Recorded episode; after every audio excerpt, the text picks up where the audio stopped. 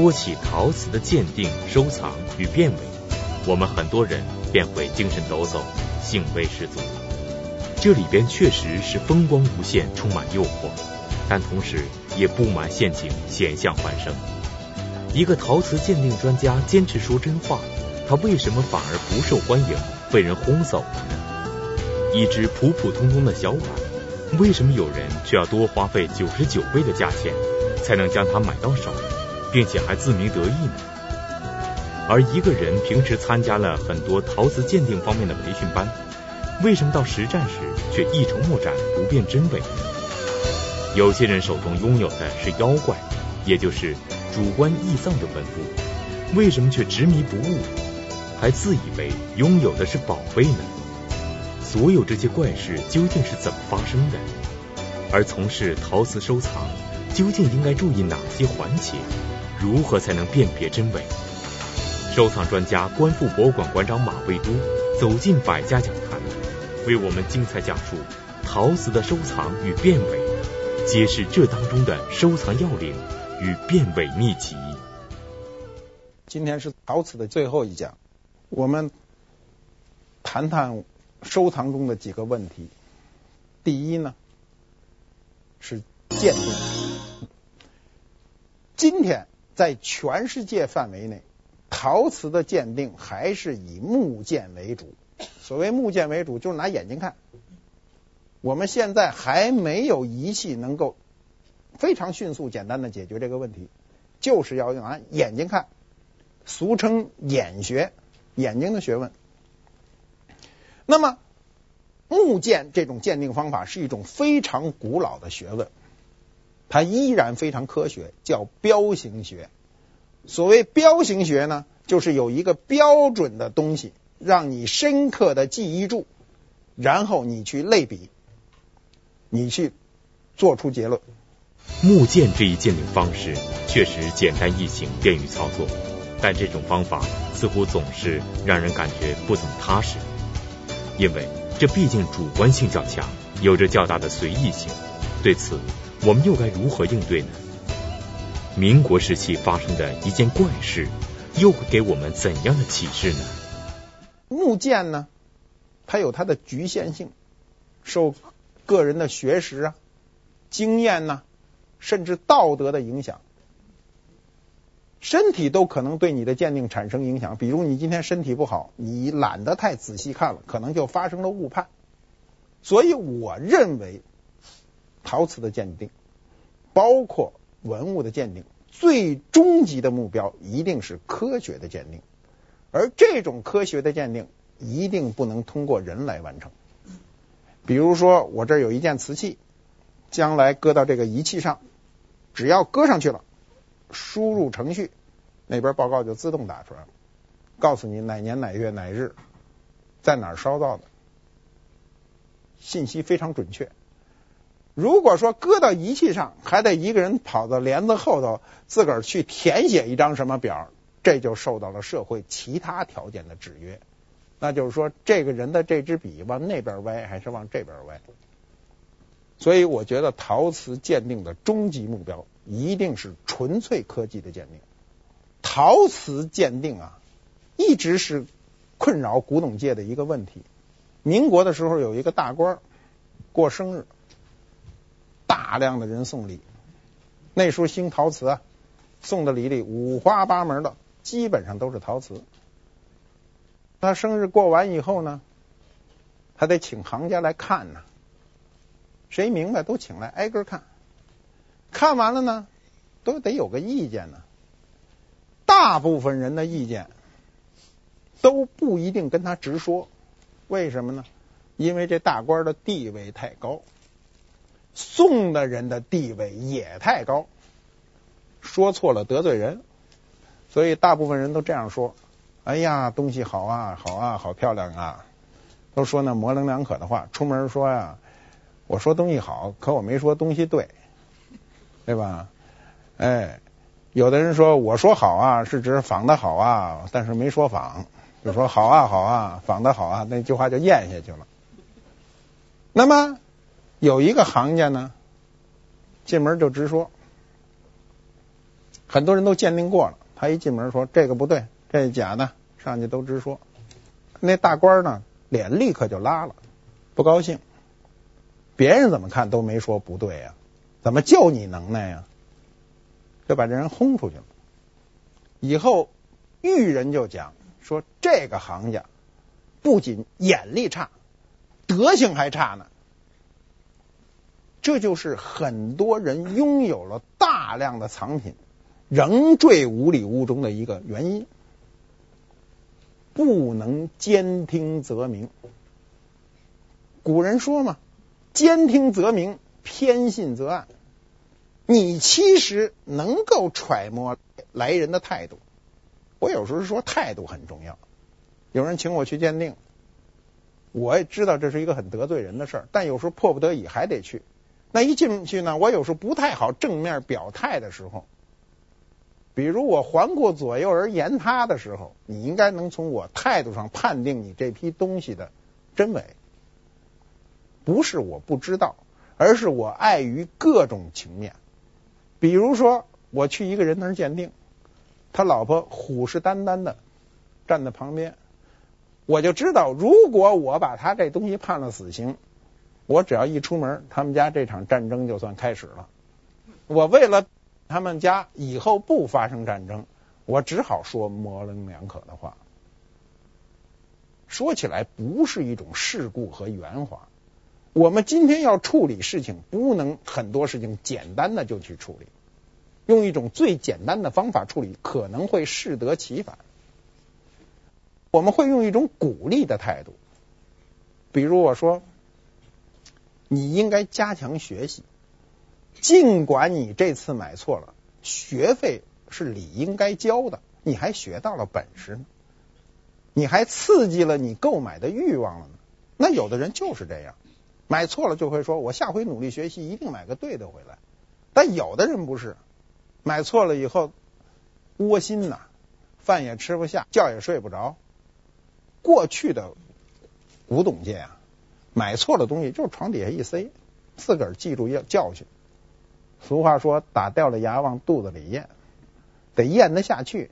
这牙没那么容易咽下去。收藏界有一句常说的话，叫大开门。你拿一东西给一行家看，人家说大开门，大开门什么意思啊？一般的情况下，就说你这东西是真的或者假的，就是一眼就看出来了。这句话是从开门见山简化过来的。一般情况下说这个东西大开门是指这东西真，很难有人说这东西假的时候说大开门。一般都说大假货，一看就是假的。你开门见山，迅速做出判断，对于新入门的人来说呢，人觉得你有点故弄玄虚。你怎么就看这么一眼不认真，你就知道我这东西的真伪呢？那你怎么就能判定它的死活呢？实际上，开门见山就是一个知识的积累的过程，一个积累，一个要应用，你一定要应用。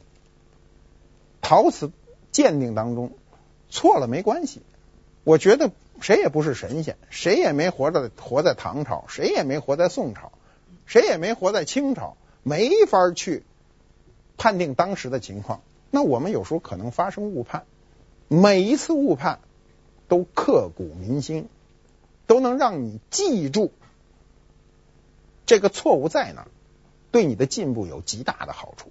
我有一个朋友。是个导演，找我说呢，朋友家有一批东西，你帮助看一眼。我这推却不了，我就去了。一进门呢，我就大概瞄了瞄，我就说这东西都不怎么样。出了门以后，他对我就有点不高兴，他说：“你怎么不认真呢？”我说啊，你认为的认真，是不是我得把他们家那瓷器挨个都从架子上搬下来，搁在脸前，装模作样的每个看一个钟头，然后说这东西可能不对，你觉得我才认真呢？我说你是一个导演，你去挑过演员，一屋子备选的演员，你进门拿脑袋一摇就说这没我用的，你怎么决定的呢？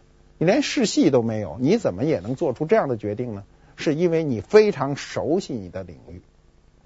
你熟悉了你的领领域，你做出判断就非常容易。我们在座的，包括电视机前的观众，每个人都有自己熟悉的领域，别人不熟悉。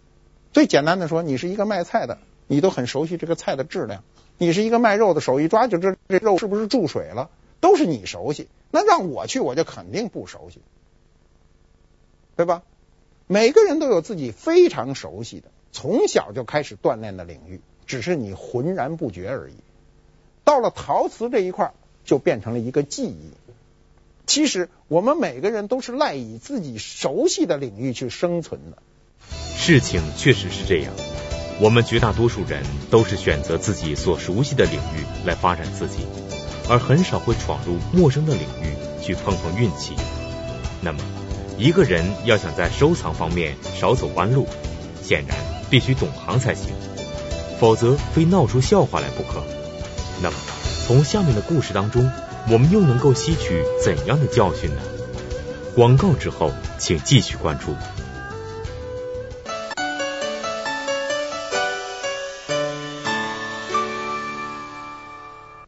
清代啊，有一个人叫张金健，他在《考古偶篇》中有这样一段话，他说：“善鉴家心领神会，判决了然，纵历千万年之久，如与古人相晤对，切勿与门外人论短长，徒劳唇舌耳。”他说这话是俩意思，就是说善于做出鉴定的人呢，他判决就是了然，很快。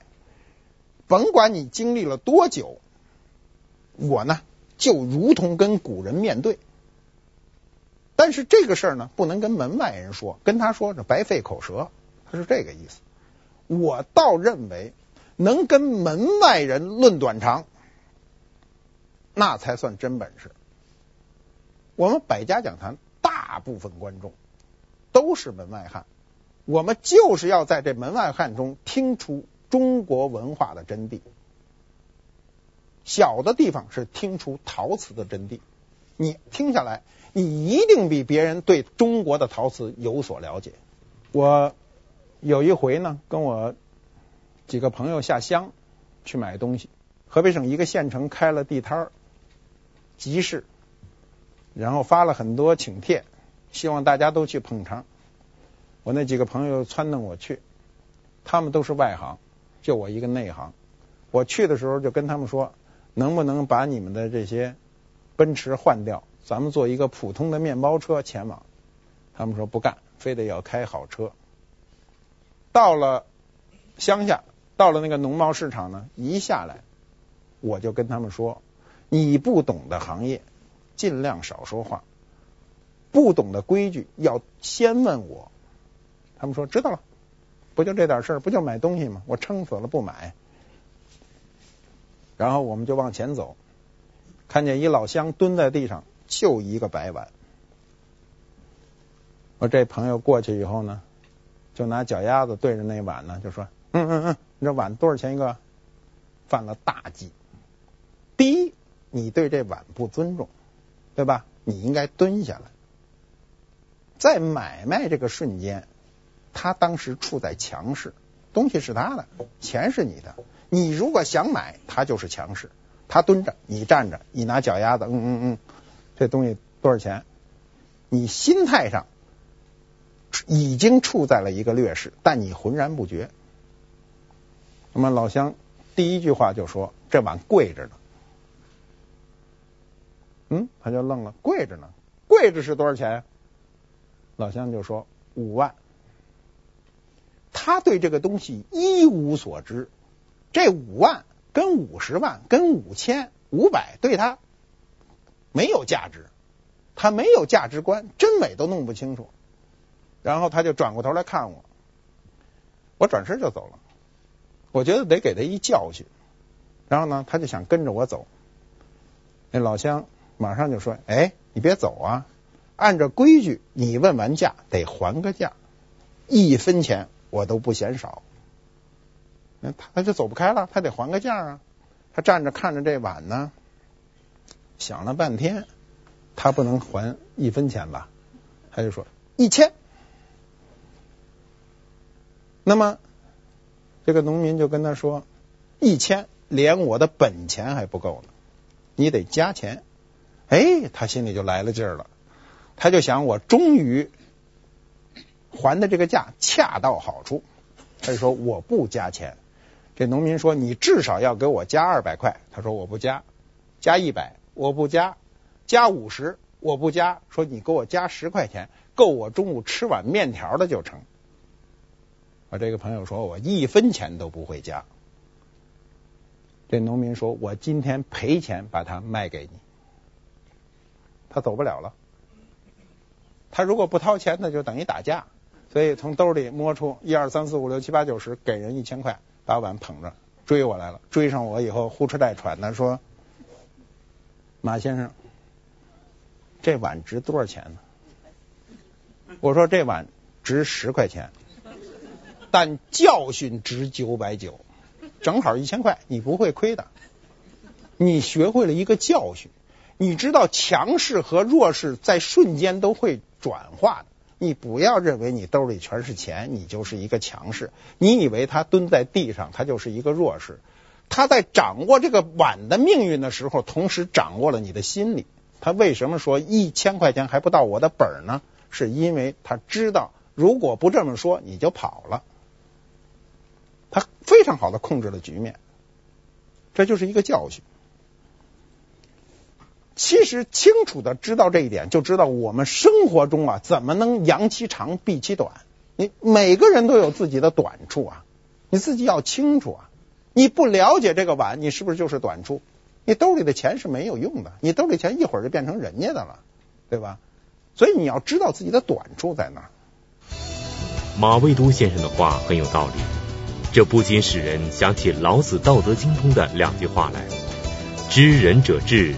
自知者明，意思是说，能够辨别他人优劣的，只能算是聪慧；能够认识自己长处以及短处的，才真正算得上高明。那么，关于陶瓷收藏，马未都先生能给我们什么样好的建议呢？第二呢，我们讲讲收藏。收藏的理论我说过了，就是我们要先读读书，做做理论准备，请请一些老师。这样少走弯路，切记听故事、戒贪等等，我们都讲过。大部分人呢，都希望一口吃成一胖子。读书多苦啊，那么多书要读，读了也记不住。所有人都有一个借口，现在年龄大了，年轻的时候也没读啊，对吧？老说年龄大了。我有一个朋友，就是，天天书包里都塞着这鉴定陶瓷的书。只要我在他跟前，他准掏出来读几页，背后读不读不清楚，反正在我面前老是读。他有一个经典的段子，就是他下乡，他跟我另外一个朋友下乡去买东西。我那朋友呢，长得体面啊，人家呢就把他化妆成海龟，像一财主有钱。这个不爱读书的朋友呢，就说。你得化妆成财主，没有你这财主相，我到那农民手里买不出好东西。你就把钱搁书包里背着，咱就下乡就去了。到乡下以后呢，进了一个农民家，农民说：“来了，说来了，说我这可真有一好东西等你呢。我这有一官窑，乾隆官窑，拿出来了。他拿出来这官窑以后呢？”习惯了就翻过来看，底下写着“大清乾隆年制”，猛一看，很漂亮，像官窑，真伪没法判断了。读的书这会儿不怎么起作用，然后就想这字儿怎么写的，书上都告诉过你，款制的每一笔怎么起，每一笔怎么收，什么样的瓷器，什么样的款制，什么样的款制有什么样的特点，书中都写了，但他记不住。记不住怎么办呢？他还得充行家，记不住不耻下问。你跟他说我看不懂，你能用什么书？咱对对，不能，还得装着自己特明白，就在那且看，看一个多钟头，给那老乡呢整的憋不住尿了，去厕所了。他呢迅速就从书包里呢掏出一本书，立刻翻到款式那页，把这款一卷啊，书中一卷，照着那盘子就这么对。这回现买现现买现用啊，正对着呢，那农民就回来了，说早年我也这么对，收不了场了。我那个海归朋友说，当时把我臊的呀，说这什么专家呀，说我在那儿都待不住了，让那农民这通挖苦，俩人就回来了，没买成。这就应了那句老话了，叫“书到用时方恨少，是非经过不知难”。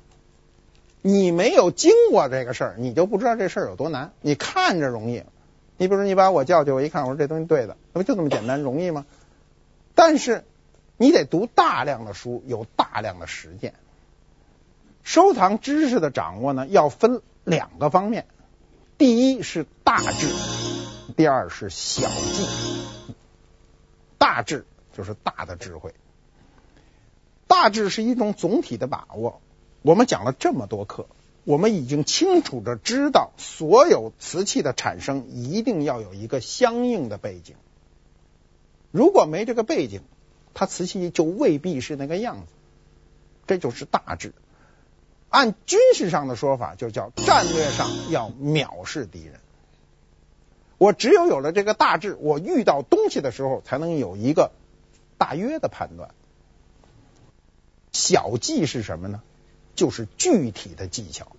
非常具体的，就瓷器而言，拍、釉、画艺等等等等，你应该烂熟于心，就跟我们上上战场一样，你对你的枪械应该非常熟悉。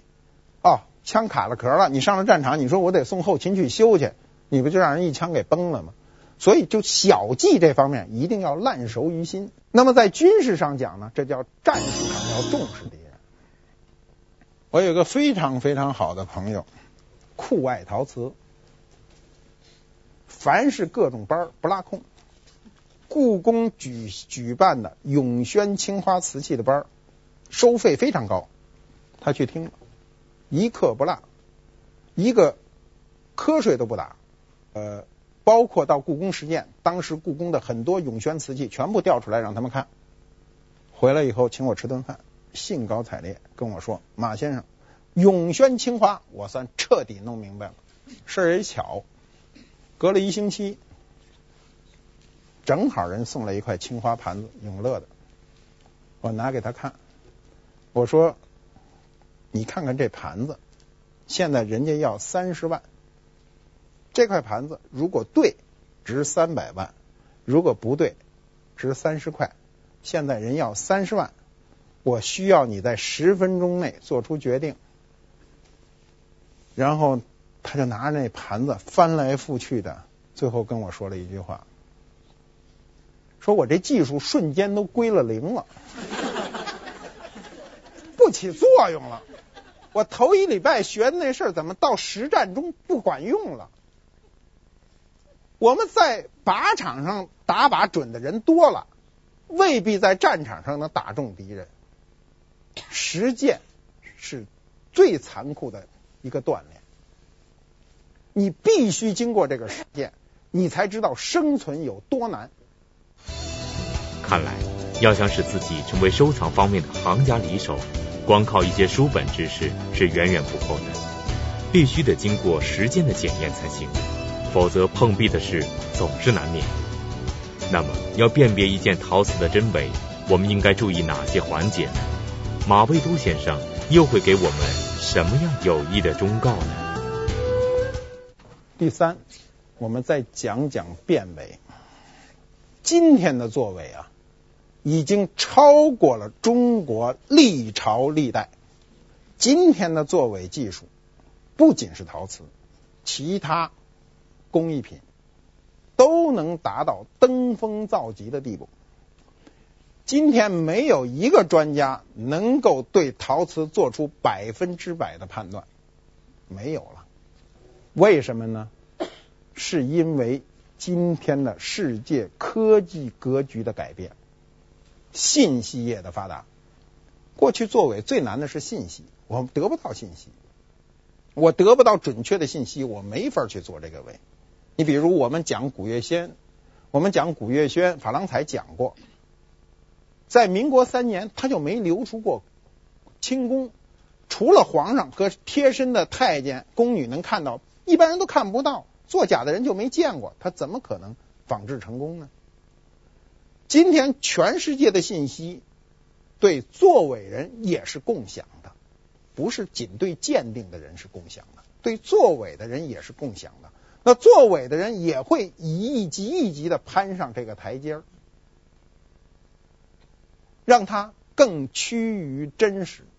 二十多年来啊，我看着中国陶瓷的这个作伪或者说仿品，一步一步的走向真实，走到有的品种以肉眼几乎不能分辨。我过去知道一个老行家，我见到他时候都七十多岁了。他是旧社会走过来的人，早年就经营古玩。以他的经验，道光官窑是没人仿的。为什么没人仿？民国的时候，嘉庆以后的瓷器都是送。比如你买了一个乾隆官窑，人说这我这有嘉庆盘子，原来道光碗送给你玩吧，不当事儿。甚至到了六七十年代的时候，还有人用这样的官窑去吃饭，这不是很当事，所以没人作伪。但改革开放以后，瓷器有了价值，国际市场有了价值，那么作伪的触角就伸到了每一个地方，包括这种过去不作伪的道光官窑。但这老先生不清楚啊。老先生信息是闭塞的，他没有跟市场及时沟通。当市场出现让我看就一目了然的假道光官窑的时候，他不能分辨。他请他一辈子的积蓄把这两道光碗买回来了。过去的那话叫“玩了一辈子鹰，最后被鹰啄了眼”，就是这个意思。老了不能操控这个事儿。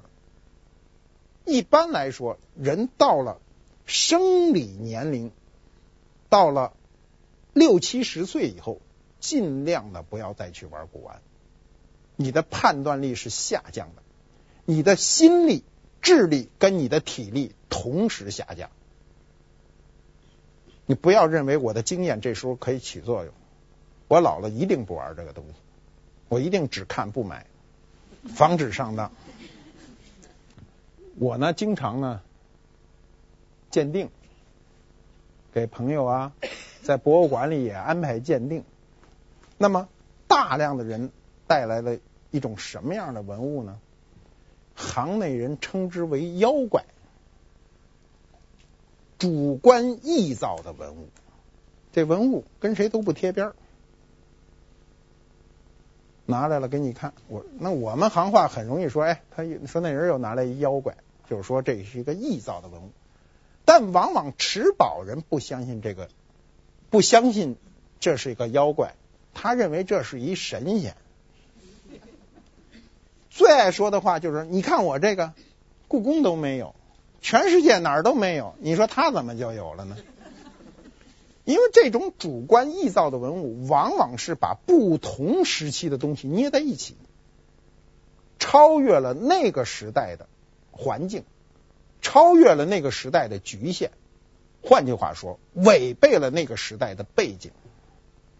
那我在一个老板家里办公室里，全是这东西，也很奇怪。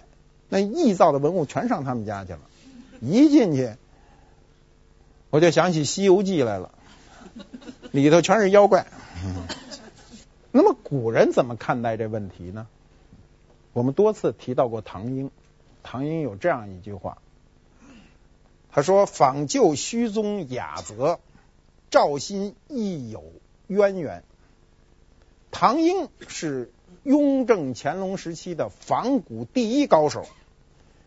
今天我们有很多文物都是那个时候的仿品。他说什么意思呢？就是说，你即便是仿古，你必须有一个原则。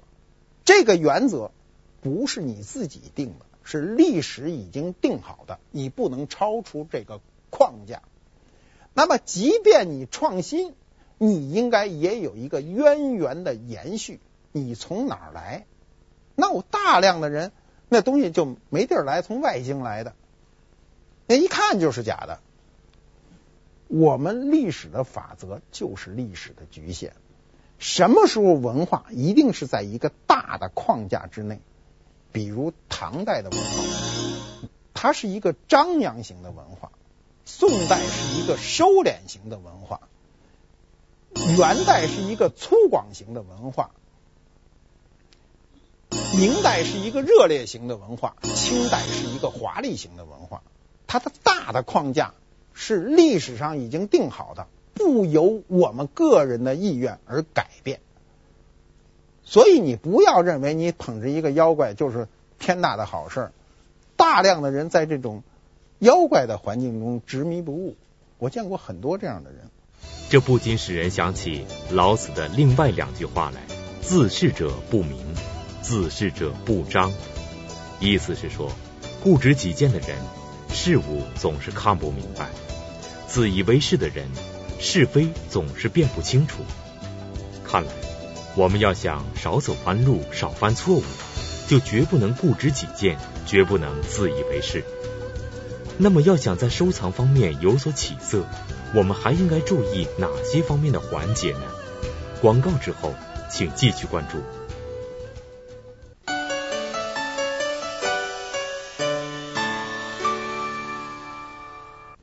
我们收藏啊是有时尚的。我们讲过，中国历史上有五次收藏热，包括今天。那么它的收藏时尚不停地发生变化，比如历史上像涌泉青花、成化斗彩呀、唐三彩呀、那个粉彩呀、单色釉啊等等等等，它都这个在某一个时期引领时尚，就是很多人追逐。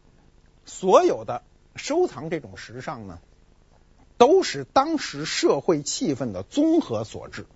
比如近年这个清代的宫廷瓷、粉彩呀、单色釉啊、珐琅彩啊，都屡创高价。这种社会时尚呢，是社会综合的一个表现。这个社会的气氛呢，是包括了文化、财富以及我们的心态。我们今天就是一个刚刚恢复起来，二百年以来。我们现在是最富饶时期，我们是这样一个心态，所以我们很多审美跟乾隆时期非常接近。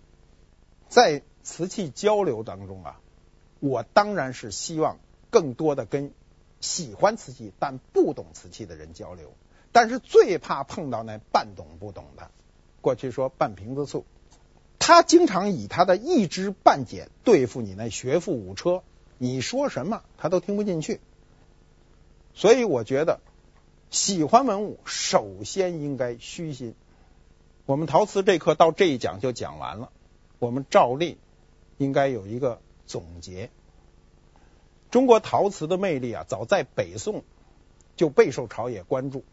文人在生活中啊观察并发现了陶瓷之美，官方呢随以确认并迅速推广。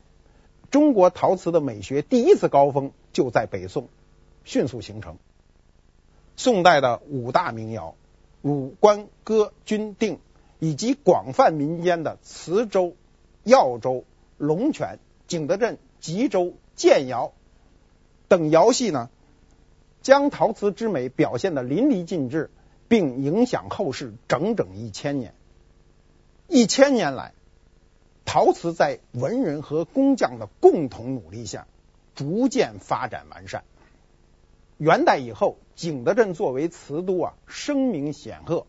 青花、釉里红、颜色釉、五彩、斗彩、珐琅彩、粉彩，以及惟妙惟肖的仿生瓷，应运而生，装点古人的生活。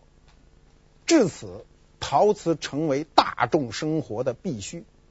文人赋予了它思想，工匠赋予了它生命。这个原本仅与生活相关的器物，竟成了一代又一代人的精神追求。陶瓷无疑是中华民族最美丽的瑰宝，它包含着我们先人的智慧和勤劳，它包含着我们先人的认知和向往，国人对陶瓷的亲近感与生俱来，时值国泰民安，收藏热再度兴起，绝非偶然。传统文化在创造巨大财富的同时，教会了国人怎样去尊重文化、善待文化。今天，中国人以前所未有的热情，接受并享受这迟来的愉悦，把美不胜收的陶瓷放在了一个历史上从未置放过的高度。这是一个人、一个民族、一个国家成熟的体现。我们感谢陶瓷，谢谢大家。